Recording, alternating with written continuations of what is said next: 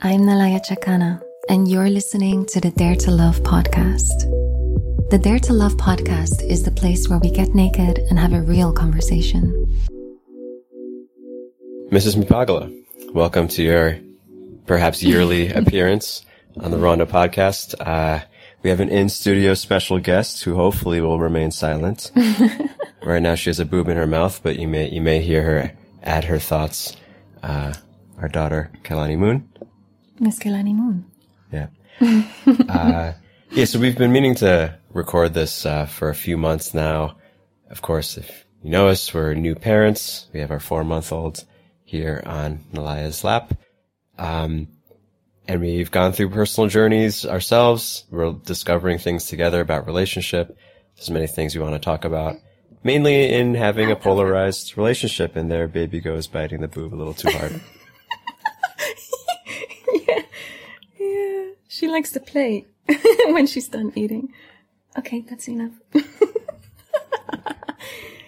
so yeah, this has uh, been part of our I, yeah, like you say, discovery. And we've had conversations like, oh yeah, we need to put this in the podcast. We need to put this.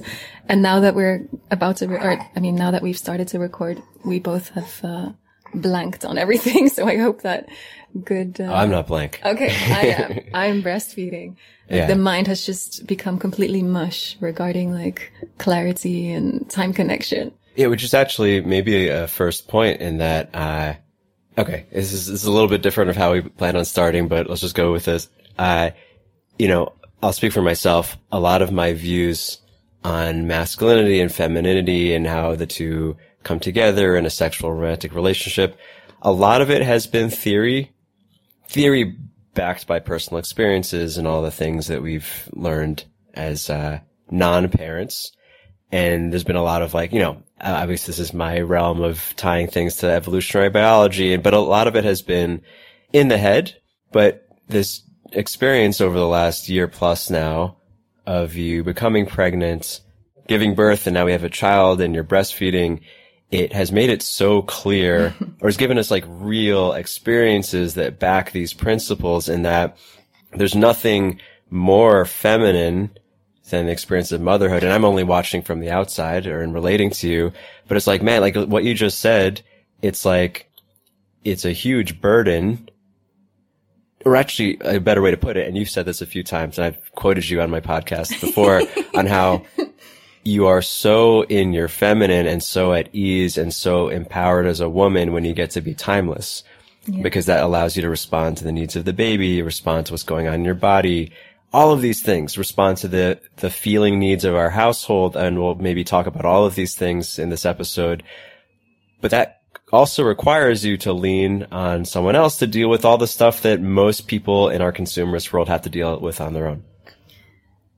Yeah, I want to add to that that um, I mean the depth of femininity that I touched upon during pregnancy, and of course it's like evolving now, obviously in motherhood. Um, it, it it like almost came as a surprise. Like I, I didn't know that this level, this depth of femininity existed. And I also very much saw, especially during pregnancy, that it required me to be in that state of flow, to disconnect completely from the needs of others, like uh, messages and things, or things that I thought were important. I mean, I dropped my work because I just fully wanted to experience the magic and the altered state of consciousness that happens during pregnancy. And many women either don't make that choice or they don't give themselves that space, even if they could make that choice. Or they don't have the opportunity. Or they don't I have mean, the, well, that, that part is really sad, I think, about the reality that we live in. And also to think about how intense the postpartum was initially and how we should be in that flow of timelessness in order to like recenter ourselves, which I mean is probably going to take the rest of the year to really find. Um, but to give like one simple example, um, I'm starting to record Dare to Love, a, a course that I used to teach live, and it's so freaking hard for me to focus. It's it's hard for me to. Sometimes I'll be saying something and I uh, I'll forget where I was coming from. I'll, I'll like mid sentence suddenly forget the thread, and it's something that is part of the hormonal realignment that is happening, or the way that the brain has changed due to pregnancy and breastfeeding. And so women cannot often be in the feminine, even if they want to, when they step into motherhood. Yeah, it's like you don't, it's like whatever your ideologies are or philosophies or political leanings, it's like with something so real as the creation of life, you can't really, uh, hide behind abstractions. Like this is real reality beneath like however we want to think. And I just want to say like, we're going to speak mainly about polarity and the things we've learned about masculine feminine relationship.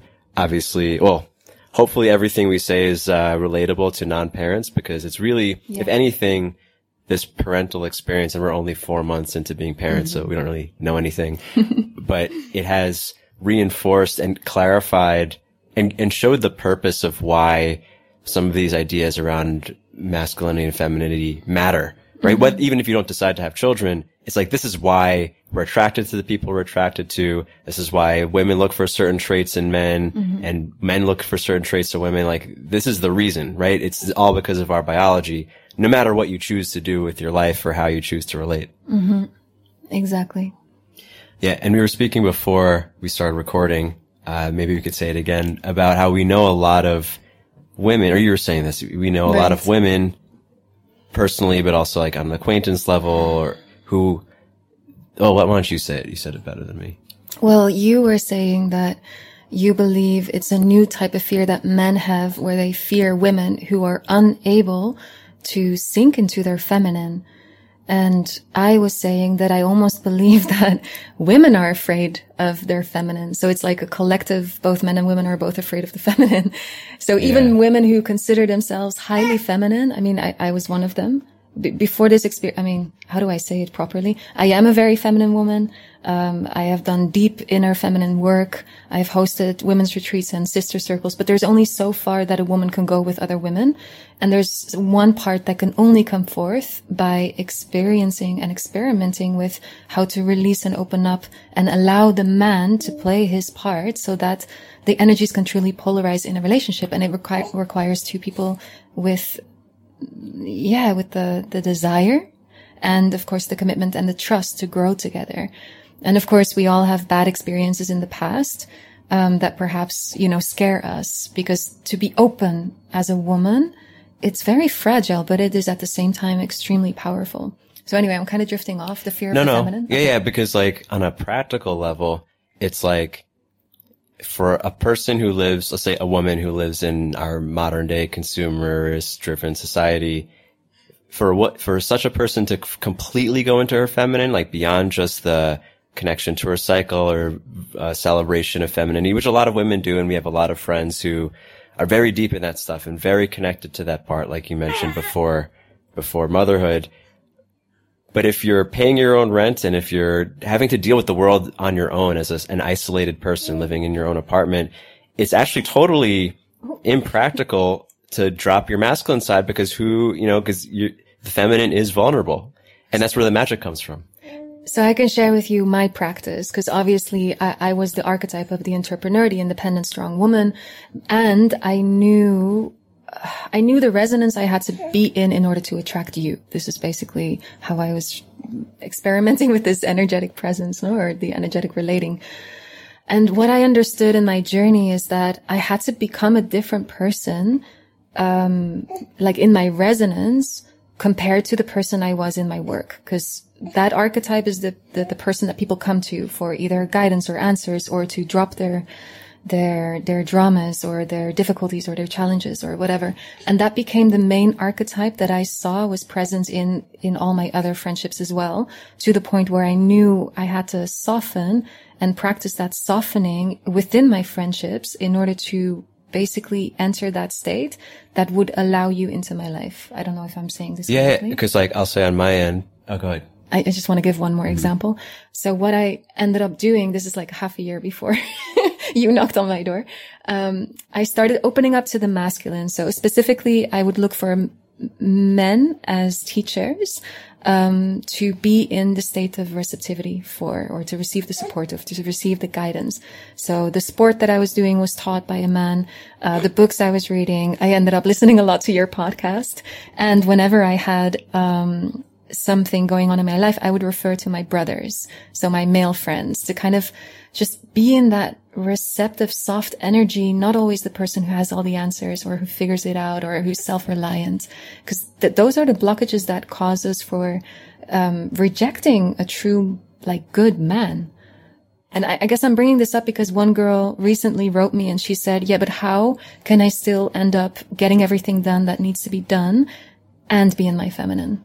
And this is kind of why I'm sharing what I just did to kind of like balance it out because it doesn't mean we can't do the things that are important, but it's really about making space to practice softening. Yeah, because like uh, we're, I mean, not not just uh, sexually, but also socially and tribally, we're meant to be interdependent and the modern world is set up to be independent and it's not good for anyone to be completely independent and isolated. But if you have to choose between being masculine or testosterone driven versus being in your feminine, it's just more practical to be in your masculine because like who else will provide security? But I wanted to say on, on my end, you were very good on paper as a partner, but I know a lot of women who are good on paper. And one thing that made there basically no friction when it came to committing to you was that I did feel so much trust from you that there was a space for me to fill with my abilities. Mm-hmm. And that's what made it very easeful beyond the intellectual, right? Cause I'd be like, oh, okay, you know, you have all these traits that are great. It's mm-hmm. true. Uh, but the fact that I, I felt that you really, yeah, gave me space. Cause the thing that I've seen with guys a lot that are is troubling sometimes for them, and I felt this in the past in past relationships is like if the woman is not letting go of her masculine, then there's no space for like, what am I, what, what am mm-hmm. I really doing here? Exactly. Like, like, what am I supposed to do? And then you see this crisis of masculinity on a macro scale where like men don't feel like what they're good at is asked for or needed mm-hmm. or valued. And then you kind I mean, that's a whole other thing, but that's kind of like the delusion, disillusionment you see a lot. So hold on. I want to know, is this something that you, because obviously you and I were in contact for about four years. Is that something you sensed kind of from a distance or in the interview we no. had or once we started really talking one on one? Only when we started really talking. Before okay. we really started talking and I felt that you really trusted, I guess actually I didn't really think about it consciously, but I guess I can look back and see it's clear that you trusted the masculine in general. And then I could see you trusted me and mm-hmm. appreciated who I was. So that gave me, this is all subconscious or semi-conscious but before that, I just thought you were some hot woman who was cool. you know, I, I, didn't really think beyond that. I, flexible. yeah, yeah, yeah. I was very well. Yeah. a long time I, ago. I had a. I ticked a few boxes. One was my breasts in our hug. okay. Well, this is uh, yeah. These are yeah. Okay. All right. So, well, two things that kept my interest on Nalaya over the years, even before we really connected was when we met, we hugged and I felt how perky her breasts were against my chest. And that, that, that image has always, or that sensation always stuck with me. And then we also collaborated on something where she sent me a, you sent me a photo of you doing some like yoga pose. It was like, wow, she's flexible. and those two things, you know, of course, that's a more lust driven thing, which is also important. Yeah. So one thing I've been thinking about and we've been speaking about a little bit is that we have a daughter and our daughter, of course, will one day be a woman. Um, and regardless of what her interests are, there is this thing that's probably going to get even more difficult when she's an adult, which is there's like the way that society has made it such that a person, regardless of your gender, is successful, which is mainly having a masculine side where you're independent and all that stuff. But it's not so useful in a relationship, assuming, you know, she dates men, let's say, you know, the, the thing that you're talking about in this like kind of archetype of like the corporate woman or the, the independent entrepreneur woman, they're great skill sets for the marketplace where everyone kind of has to be testosterone driven, but then it becomes a challenge. And we, again, we know a lot of women who they just struggle in relationships because of their fear of the feminine. Mm-hmm. Yeah. And I, I, don't know what the solution is because I, I've been trying to think like, okay, we want our daughter to be fulfilled in her relationships, but also, you know, economically secure. And, and even the idea of like her going 100% into her feminine all the time, if she ends up with a guy who's abusive or incompetent or anything, you know, that's terrible, right? Like I wouldn't want her to be fully dependent or interdependent with such a man. So there's kind of like this thing where for a woman, I can see how challenging it is where you kind of have to understand how to play both roles and know when to switch one on and one mm-hmm. off, which is not, I mean, it's like almost two totally different personalities that have to exist in the same person. Yeah. And it, I mean, in my experience and many, many women I've worked with, it's almost like you need to get your intuition crushed like with me, it was a, a, relationship with a narcissist. And I think many women have to go through it in order to know that you can trust what you feel and to know exactly where are those boundaries. So unfortunately, many of us need to like be crushed, let's say, but have to take that as an opportunity to, to stand stronger. And I think that this is really where a lot of women, um, end up kind of defeated or like losing faith completely in, in, in men. I mean, I posted recently that I'm redirecting my work specifically for this archetype, like the strong independent woman, because I find it very fascinating. I mean, obviously I, I was playing that role. I mean, not, not like, like playing a role, but it was the archetype that I found uh, gave me confidence and gave me a sense of safety when what I really craved was to really feel safe with my man and I mean, now that I've been pregnant and now that, you know, our daughter is here, it shows that had I remained in that archetype of the independent woman, I don't think our relationship would have lasted, first of all. So anyway, I think I'm, I'm drifting off a little bit in the wrong direction, but no, what I wanted there's to, no, there's no direction that's wrong. Okay, great. Or I'll, I'll direct us because I'm the masculine. Okay, great. I'm just going to keep on rambling and then you can pull us back. Um, so yeah, the other thing I wanted to mention in that is that it almost feels like this fear of the feminine. So a lot of women who feel that confidence in the independence or mid thirties, they will put all of the emphasis of their energy into work and creating a business and so on, thinking that, you know, after that, that they will have time and space for pregnancy, perhaps. I mean, I bring up this subject a lot because you know, I've been pregnant. So people, women talk with me about pregnancy and babies and things like that. And I like talking with people about desires. So I always ask people whether they have the desire. And it has really caught my attention that there's this general vagueness. Like somehow there's a desire. Somehow they don't really care whether it happens or not.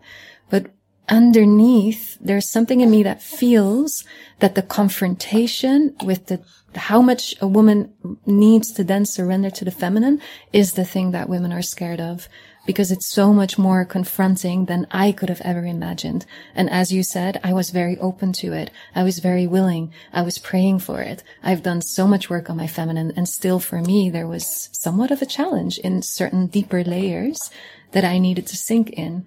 So even for us who are willing, who are open, who want to be um, you know, a wife and a lover and a mother and perhaps in the future work, but all of it combined, it's like, it's quite something.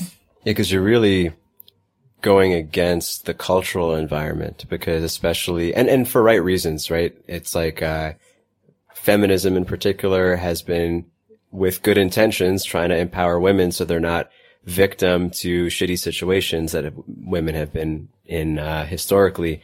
Um, and our culture gives a very clear roadmap about how to be economically successful, get educated, get a high paying job, blah, blah, blah. And there's even advice to women of like, don't be too vulnerable, right? Yeah. Don't, don't, don't let a man, uh, have too much influence over your situation. But our, again, our reproductive, our sexual instincts don't follow this. And it's not, um, it just doesn't allow oh. space for one's feminine. Our baby just bit. Nalaya's boob. What you doing? um, yeah. So recently I, I made a post about Dare to Love and directing it at an independent, strong woman. And there was someone who said, yeah, well, there's no good men left. And if only men, this and that, blah, blah, blah, blah. And my response was, I think it's your lack of, you know, your limits and beliefs that are causing for you to keep attracting the wrong man. Cause it's like, it is difficult. Of course, if you've had a series of assholes in your life, which I think happens to the best of us, it does become difficult to then trust that good men are out there. But I think what we're doing in this podcast is not saying that assholes don't exist. Uh, I think we're just really shining lights on this blind spot or this barrier that is created through the archetype of the independent woman, which is a very fascinating one. I'm curious as just something, well, I've never actually asked you about this. It's like, so all of us have relationship wounds, as you said. Uh, whether they become traumas that affect our future relationships kind of, actually, I don't know what it depends on, but I'll say for any man who dates women, like a woman who's been traumatized by a previous man is probably the hardest woman to relate to on a deep level. For, for good, I mean, this is not blaming anybody. It's simply that like, okay, her defenses got, went way up. Maybe her first boyfriend, uh, she was actually in her feminine and he took advantage of her and harmed her. And then ever since then, she's always had her guard up. But then it's hard to relate to such a woman. What, what does a woman do about that? That's a big question, huh? I almost want to say, well, they sign up for Dare to Love. yeah, because I mean, that is the inner work that has to be done uh, to, to release those patterns that, I mean, the way that I approach it is really looking at ancestry first, no? Because many of the patterns are passed on. Uh, for example, I don't particularly come from a lineage where the women were very feminine. They, they really weren't. Um, they were great mothers, including mine and including her mother, as well as my father's mother. Um, but they weren't examples for me to know what it truly means to be feminine. And so when I started to dive into this topic, it, it really meant letting go of, of what I'd been taught, um, particularly around protection and how protection was very important. Um, it, like whatever I was passed on through the women in my family came with this sense of lack of trust, if I can say it like that. And so it required me to just drop that, release that, um, and, and really understand like where did the first imprints come from? Um, and I think for many women, obviously that starts with perhaps either abuse that they know of, um, within their family lineage, um, or that they suspect or something that happened in their own lives. But to really release that and then to look at what patterns play out in past relationships. And it basically comes down to like release, release, release before starting to trust in something new, to start envisioning something new, to start practicing something new. Kind of what I said in the, in the beginning of this uh, podcast, where I was practicing really being open to the masculine. I was making it into a game. No, I was like, okay, how can I approach this in a fun way? Um, to really just, yeah, direct my openness and support, um, openness to support from the masculine. Um, because I mean, these are very simple examples, but I think it happens a lot these days where women would even reject men picking up the check. Or, I mean, I've lived in countries like, I mean, in Peru, if you step off the bus, people always want to help you with uh, the groceries or whatever it is that you're carrying. And I think many women have the tendency to say no to all the support that is being offered in these tiny little gestures. So it really comes down to paying, paying attention to the details and starting small because some women may have bigger trauma, but it really comes down to like, what do you want? And I think that this is what I really want women in particular to think about. Think about your fertility. Think about whether you have this desire to really go deep with a man. Cause I know tons of women who, who passed the age of 40 and they regretted not putting enough emphasis on that desire and ending relationships that clearly weren't going to last and really putting focus on, okay, how can I change my sense of trust in order to attract the type of man I want to be with? Yeah. And I can see, again, this is obviously I'm not a woman, but I can see how difficult it is even to let a man pick up the check or carry your suitcase or something for a couple things. It's like, there's maybe, I've heard this from women, like there's some guilt around not being, cause like our, our, culture so emphasizes everyone carries their own weight in, of course, a masculine way.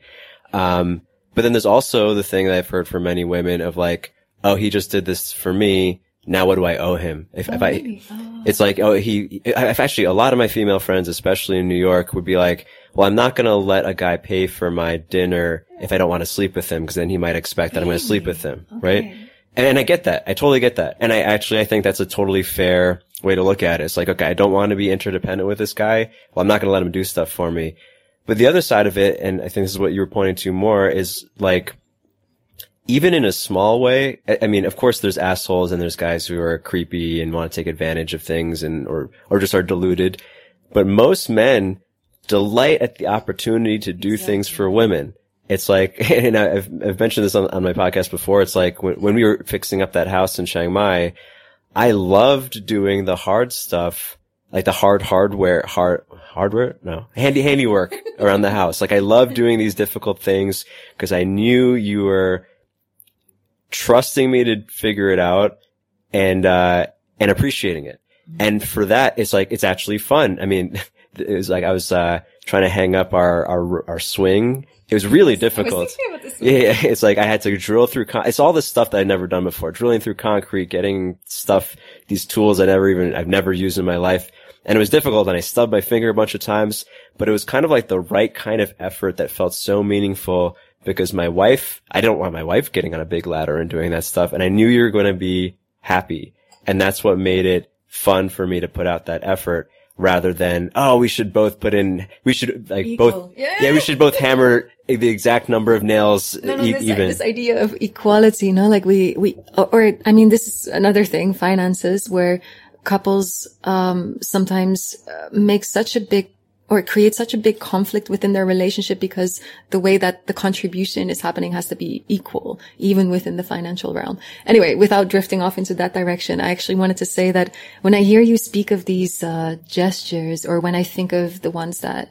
you've you've given, it feels very like classic. Like I think of the era of my grandparents and it feels like so romantic in, in the form of gesture and so beautiful in its essence. And it's kind of like sad that it's being denied and rejected for all the wrong reasons. And when I think of your, our relationship and like our dynamic and, um, the way that we basically uplift each other by really shining in our strengths, and again, I mean, this comes down to women redefining what it means to be strong, but we can get into that in a moment. Can you remember? uh, yeah. Cause I'll forget.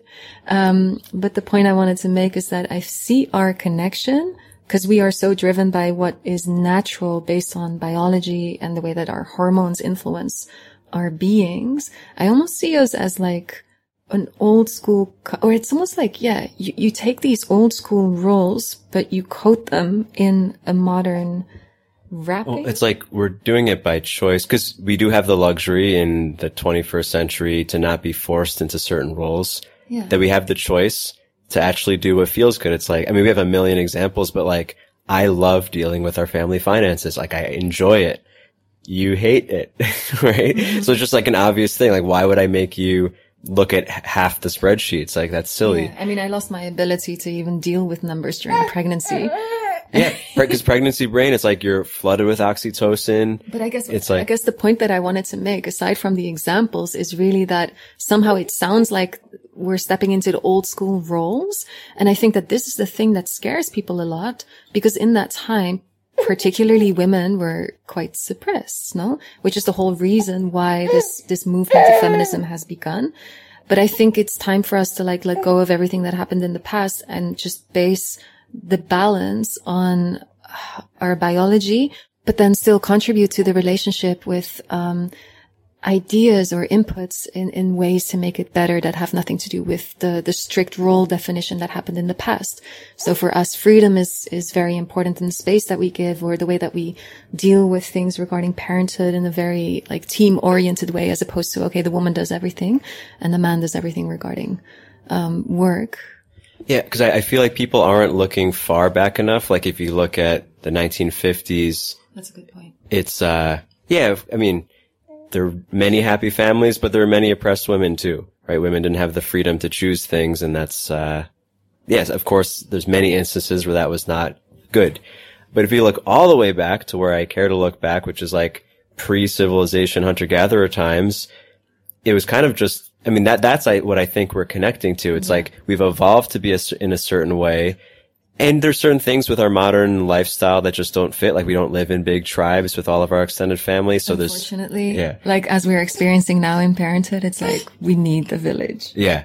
So maybe we have some thoughts maybe we'll share later about how to recreate that in modern times. But it's like, this is what we have evolved for. This is why, you know, I'm interested in the things I'm naturally interested in. You're interested in the things you're naturally interested in. I do have one example I want to share because, uh, you know, especially during post postpartum, you had some challenges. Uh, and then baby also has had her challenges. She had like a belly issue. And there was a, it's a couple weeks ago where you didn't sleep well and, and she was crying a lot and you were having a hard time. And I left the house for the day to work somewhere else just so I could concentrate. But you were having a hard time and you asked me to come back for, for help because of course who's gonna, who else is gonna help? But then one of your friends, a woman who's also a mother, came over with her seven year old daughter. And I was already on my way home, so I didn't see your message that basically hanging out with her, all the problems were solved. I, I came home and, you know, the, the four girls, including our baby and her daughter and your friend, were cooking, reading books to the kids, like eh, talking about your feelings between the two of you. Like everything was handled in a way better way than I, I mean, I could have filled in for, with all those roles, but like I suck at cooking. It takes a lot of energy for me to understand your emotions when you're deep in them, you know. I, I mean, you know, all of those things are so much better handled because like it's just a natural thing. You're interested in it. You love doing it. You're good at it. And I can do it, but it's hard because I'm not really, I didn't evolve to deal with these kinds of problems. Mm-hmm. Yeah. I look forward to coming home in our community. Yeah. So as, as many hippies, we do hope to find some sort of, maybe not, I don't want to live on a commune again, but I, I would like to somehow create or be a part of, uh, you know, tribal thing. There's a lot of interdependent families. Yeah, just people who we really feel inspired by and yeah, to have that mutual sense of support, no?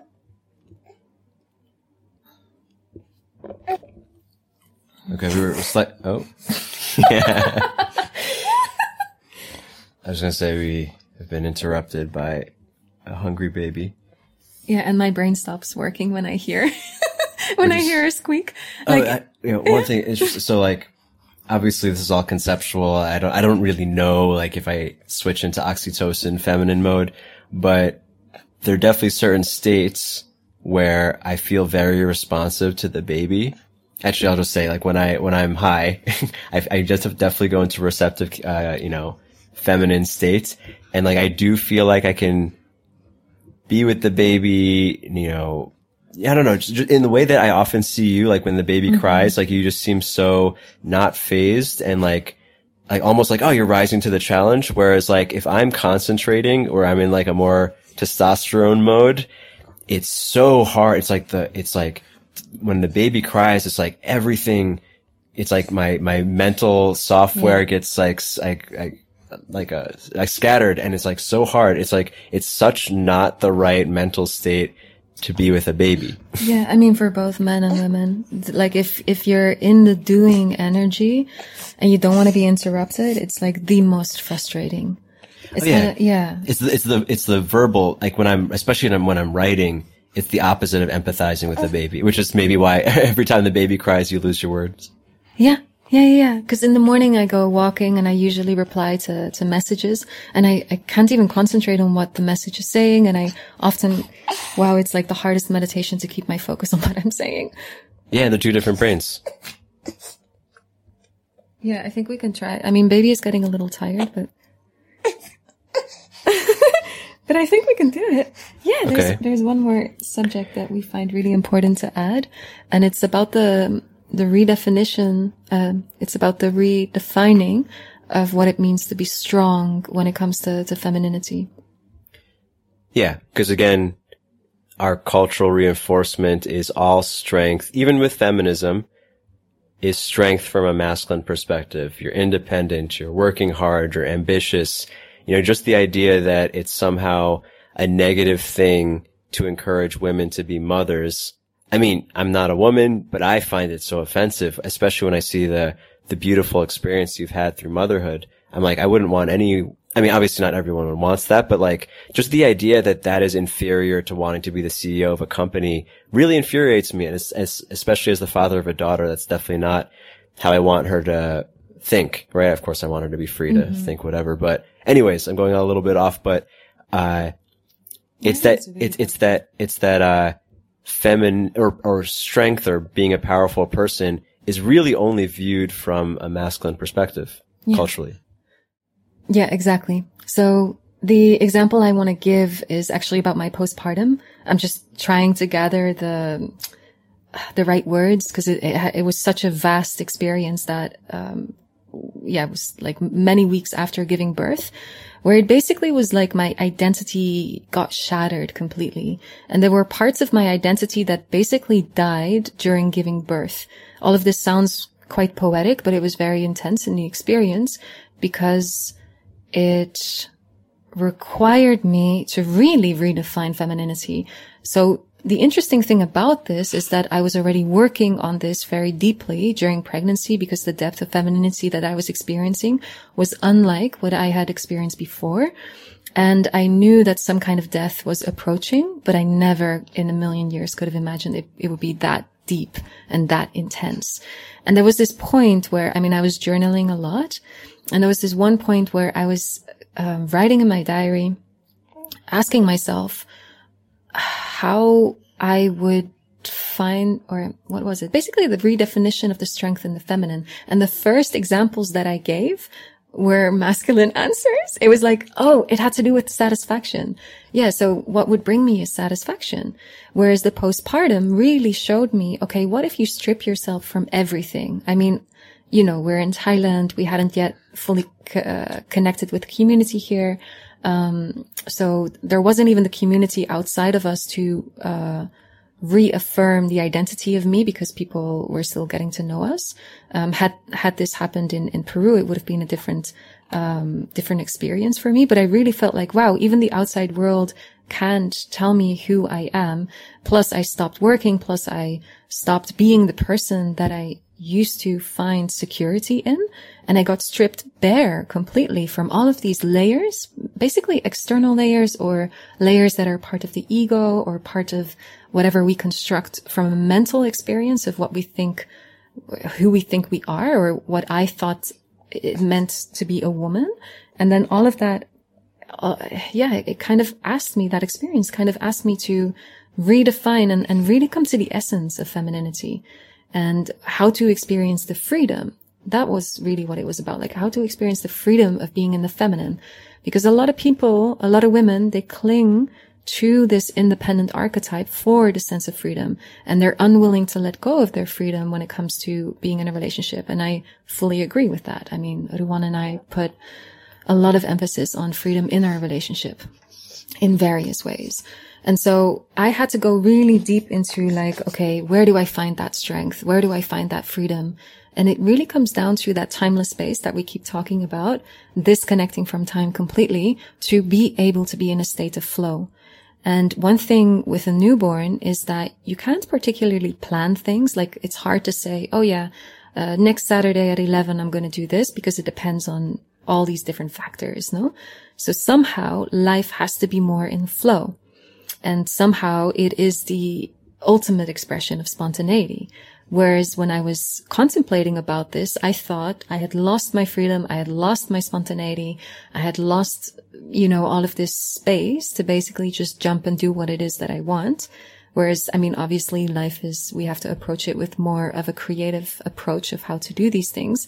But ultimately the freedom is exper- experienced in flow. And maybe you can add to this because I don't want it to sound too airy fairy. It kind of relates to a thing we've been talking to a lot about, like, there are concentric circles in a family mm. of like many kinds of polarity. Like, uh, and, you know, I, I, talked about this with Mac Lethal when he was on the podcast a few weeks ago. Like, it's kind of like the, the nursery rhyme, the farmer and the dell. Like the farmer takes the wife, the wife takes the child. And it's like, there are these relationships where each point has something they're providing the perimeter for and one that they're also within the perimeter of. So like baby is the most feminine entity. Like she's the most receptive. Her feelings kind of have to be responded to because we can't plan for them. We can't like control them. Like, like, like you just said, like we can't plan to be somewhere at, at certain time on Saturday because we don't know how she's going to feel. Right. And, and then she, her feelings dictate hmm. our actions, mainly you because you're mostly with the baby. So like you're the mass, you know, you're in the yang pole or the masculine pole in response to her.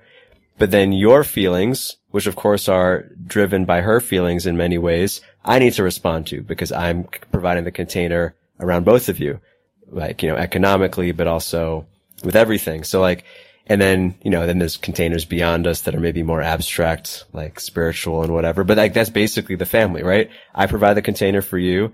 You provide the container for baby. There's that directionality, which I think is the, Ow. which is the piece that people only look at typically the superficial side of like, okay, I'm making decisions for us and you're making decisions for baby. That means we have power. But the other way, there's an exchange. It's not a symmetrical exchange. It's not exactly the same, but there is an equal exchange where, and you can't say that, you know, you're dominating baby, right? Like you're, yeah. you're, you know, you're responding to her emotional needs. Well, this is, a, I think, a really interesting uh, perspective because very often the feminist likes to look at things through the lens of the power dynamic and looking at who is stronger or who has more power. Whether this is like something that happens um, consciously or unconsciously, it's all about kind of what you said about, oh, this guy picks up the check and therefore what do I need to give in return? It's kind of like, oh, you give, so I give. Whereas this transactional way of um, being in, in relation as opposed to, okay, what do I give that is very unique to my strength? And what is it that you give? Um, and yeah. Yeah. And there, there is an exchange, even though I don't think, uh, you shouldn't, I mean, it's not useful to look at it as a transaction because transactions mean that you're two separate entities. But if you're an interdependent unit or like you're a, a combined unit, there is like an internal exchange where like, yes, I'm making decisions and technically, yes, I have power over our family, right? I control all the money and other material things, but your feelings, like you, but then also baby through you determines what I choose to do and like what, why I would make a certain decision. Like, and, and this is the thing that, you know, I can only say this from the outside, but this is something I would want our daughter to know growing up. And I, I would hope all women I mean, I've only seen this as from a man's perspective, but like how much a woman in her feminine can actually, in a sense, control what the masculine does. And it's not about, I, mean, I don't know how to, what language to use that doesn't make it sound like power plays, but it is influence, right? Like when you are, say, getting off on something or like you're really appreciating something, I want to do it like I, I, want to do the thing, like even if it's something that requires a lot of effort, like a, a, household task or making money for our family. Like when I feel the positive reward of your feelings, which you and baby again are the are the source of, like it makes me want to do things. And it's like, yes, you you you do give me a lot of power in our relationship, and but your your energy, if you will, or like the the feelings you you give me make me really want to use that power for our good. So maybe I can translate it differently because funny enough, I was about to make the same point, but use different words. It's, I was going to use the words of like, how does the feminine really take the lead in a polarized partnership? And I wanted to make that point because we have talked a lot about parenthood and, and uh, family life. And I think there's a lot of people who aren't there um, you know, but are looking at how to balance a partnership in a way that, yeah, both the man and woman can really shine in, uh, in their essence. So what I wanted to say is like, you know, women, it's not about stopping to take initiative or stopping to have all these qualities that um, are part of your masculine because me too, I, I have them, whatever. But when it comes to polarizing, the power and the way that the woman takes the lead is by being open. And it's kind of, it's not taking the lead in, I guess, the superficial sense yeah. where you're making, it's like almost like you, you make a certain decision or a certain set of decisions feel good for him to decide, which is what you wanted. And then that's what ends up happening.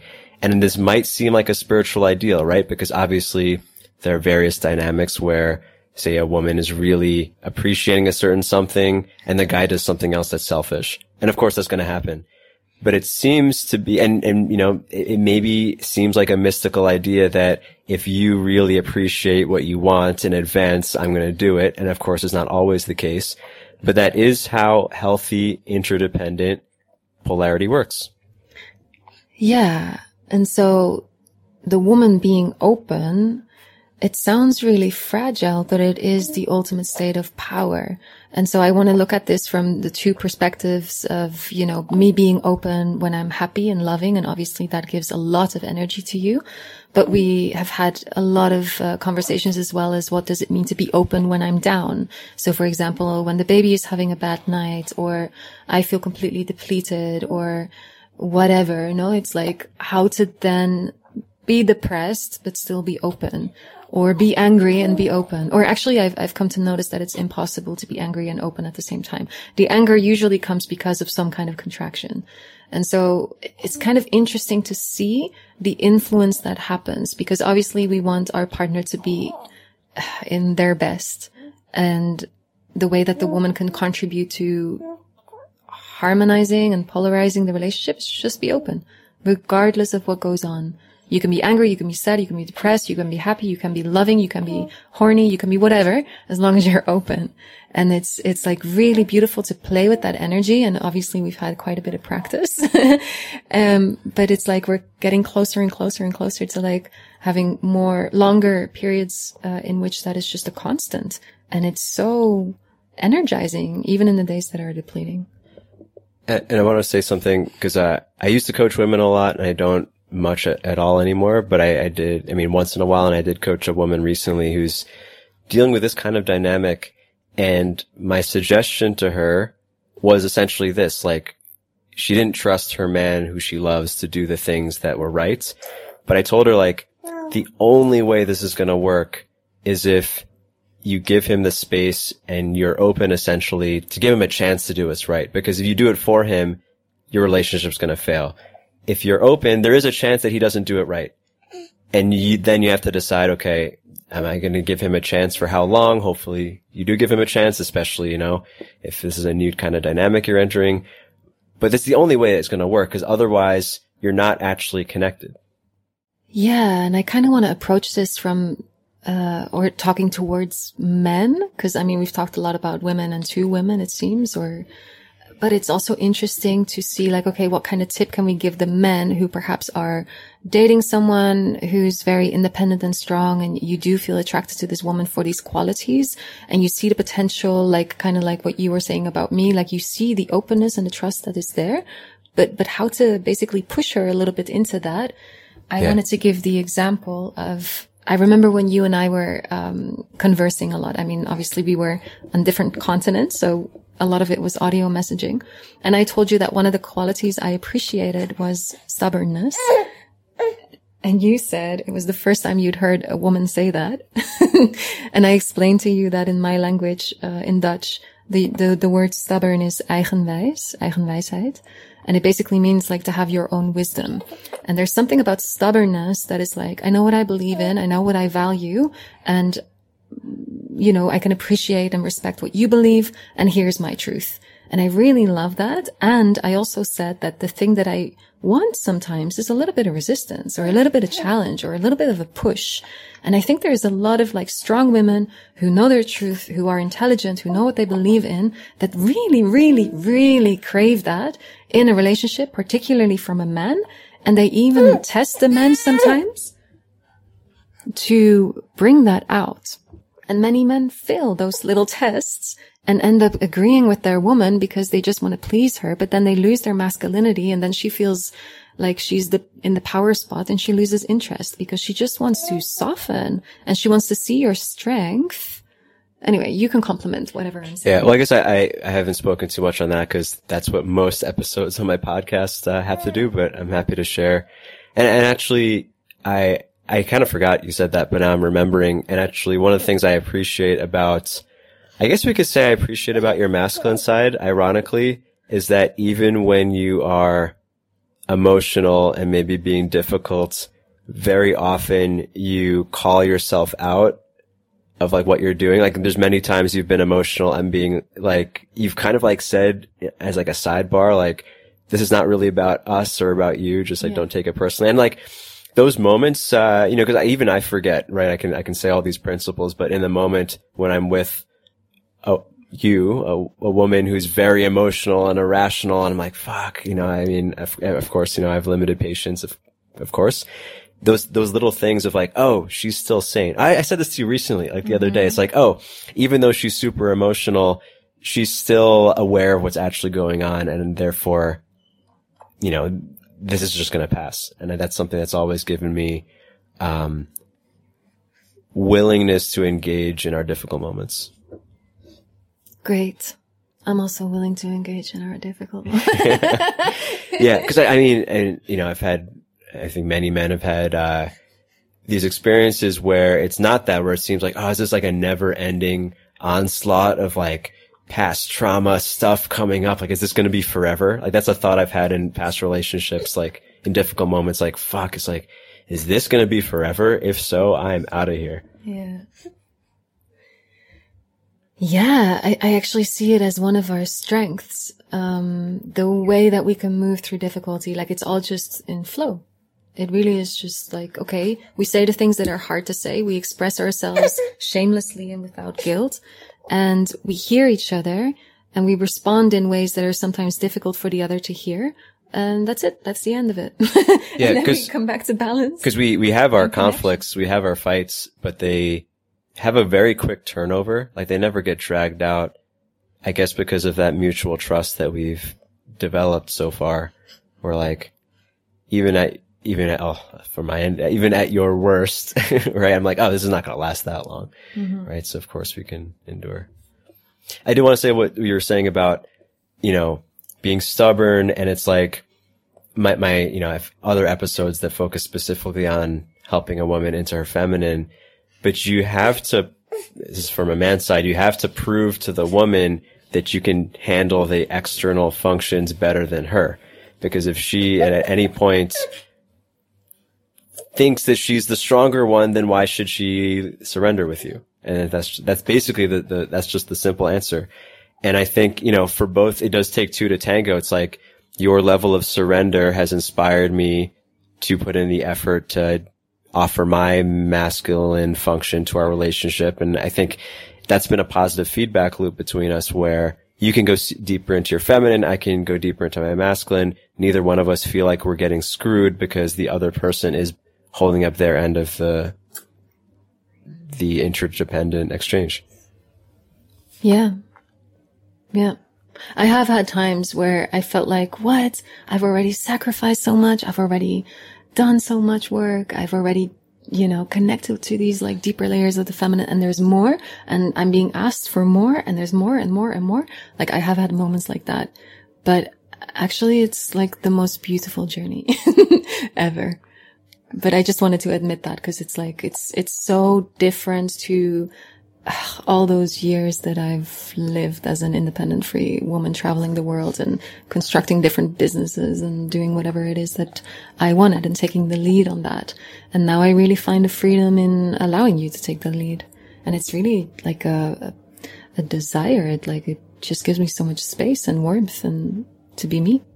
Yeah, something you've said a few times in those moments that have, I guess, given me a greater sense of responsibility have been you saying that you haven't been this dependent on a man since your father when you were a child. Mm-hmm. And that feel, that has always felt significant of like, oh, this is like a really important, uh, level of vulnerability and I better, I better take care of it. Yeah. It's really like touched me in different ways, in very intricate ways that I, I never expected. But especially postpartum, it was like, I could not believe that it was 100% dependency on you. And then, and then the baby, of course, on me. Um, and, you know, having to stay in bed, having to stay indoors. I mean, to respect the process of healing and all of that. But it was very, very confronting. And now that pieces have fallen into place and we are really just an incredible team, the way that we're, you know, practicing to be parents and learning and growing, I, yeah, I don't see that part coming up so much anymore. But the deep conversations we've had, where in which I realized, like, yeah, that feeling, no, it's like, like being a child, like being so free because there is that male presence. And I, I think it's the most beautiful thing when we can achieve that in a relationship. Yeah. And you've brought up this, uh, example, I think more with parenting of like, uh, a child can play more freely when they know there's a gate. Oh, yeah. This is the, um, yeah, the, f- what is it? Freedom in confinement. It's like this paradox understanding. There was this experiment that they had done with, um, toddlers. Uh, one of the experiments in which they put a group of toddlers like free in a park, like quite a big natural space to just roam around and play and do whatever it is that they wanted. Um, and what happened is they all kind of hoarded together and hid under a tree just to kind of feel safe. Whereas if they put a fence around a particular area of land, the toddlers actually felt safe enough to go explore all the corners um, within within whatever space they they got to explore. And this is what obviously can happen in a relationship that has those boundaries set really clearly um, in order for us to really explore our freedoms together, um, basing them on our core values and the way that we respect each other and the way that we clarify, like, how do we contribute? And it not being this transaction, but rather what are our qualities and how can we um, help each other shine in the qualities that we bring so that both of us contribute to the foundation that we build. Yeah. So it's like, uh, I think this is a difficult reframe for a lot of people, especially men, that it's actually a gift you're giving a woman to give some sort of boundaries, whether it's, uh, being stubborn that you're not going to take a certain amount of shit actually makes her feel safer, but also creating, uh, either, uh, well, I guess a metaphoric perimeter around the family or the relationship. Um, and I do want to say on the other end, because we've been mostly speaking about the vulnerability of a woman. You know, there is the fear of a man. Uh, I guess the more traditional fear of like, say, you know, I guess in more modern parlance is like being cuckolded. Like he's, uh, offering his provider abilities to a woman who's either not gonna, who's not gonna deliver her end. Like she's not gonna appreciate it. She's, I mean, the extreme would be she has some other man's baby after taking his money, that kind of thing. Like that's like, that, I mean, that is the deepest, among the deepest vulnerable male fears that men have. And, and it is, yeah, it is the give and take, right? You know, there's vulnerability on both sides and you can, regardless of who you are in the relationship, you can reduce the fear of your partner by willingly and boldly bringing your end to the table. And that requires the man to always be extremely authentic and real in whatever it is that he needs to ex- express. Cause uh, before we started, I kind of just like went through my pages in my diary and I found this uh, part where I was uh, speaking directly to this point where very often I, I feel you so deeply and it, it often remains in this like abstract form unless we like talk certain things through. And this topic has come up in, in different occasions where it's like, not that you have wanted to protect me, but I could sense that some part of the truth wasn't completely there because of whatever remaining memories of past relationships or whatever reasons we carry for not wanting to be as direct. And yeah, like not wanting to hurt you with the truth. Exactly. Whereas it's that level of vulnerability and openness that I demand from my man in order for me to remain open. Cause it's like, it's, it's a, yeah, it happens simultaneously. Like the woman cannot be the one who is open when the man isn't vulnerable to that same extent. And it, yeah, it requires that level of truth. And, and that's what I mean by, I mean, I always call it true love when we are really truthful in a love relationship because yeah, truth can hurt sometimes, but when that truth is there always from both parties, then ultimately, then ultimately we know what our trust is based on. Yeah. Any any last words? I think uh, she has something to say. okay, great. Good job, baby. That's your first recorded uh, sounds. Uh, okay. Well, we're gonna leave it at that. Uh, is there anything you want to share about Dare to Love or the things you have going on? sure. So I'm in the process of recording Dare to Love, uh, which is a course meant for strong, independent woman who desires to be with her life partner. And so the course really focuses on how to get rid of patterns and limiting beliefs and any memories of the past that are basically protecting your heart. And so the course guides you into what it means to open your heart and really, really trust and stand in that resonance so that you can attract the person you desire to be with. Um, I aim to have it ready by the end of the year and you can follow me on Instagram, Nalaya Chakana, and I will post regularly. And by the end of the year, I will start sending out newsletters again. And, and for that, you can sign up online as well. Cool. Well, thanks for coming on. We should do it again sometime. Yeah. Thanks for inviting me. Nice to see you again. if you enjoyed this episode, hit subscribe. And if you want more personal updates or you desire to attract your soulmate, follow me on Instagram and sign up for my newsletter on nalayachakana.com. See you next time.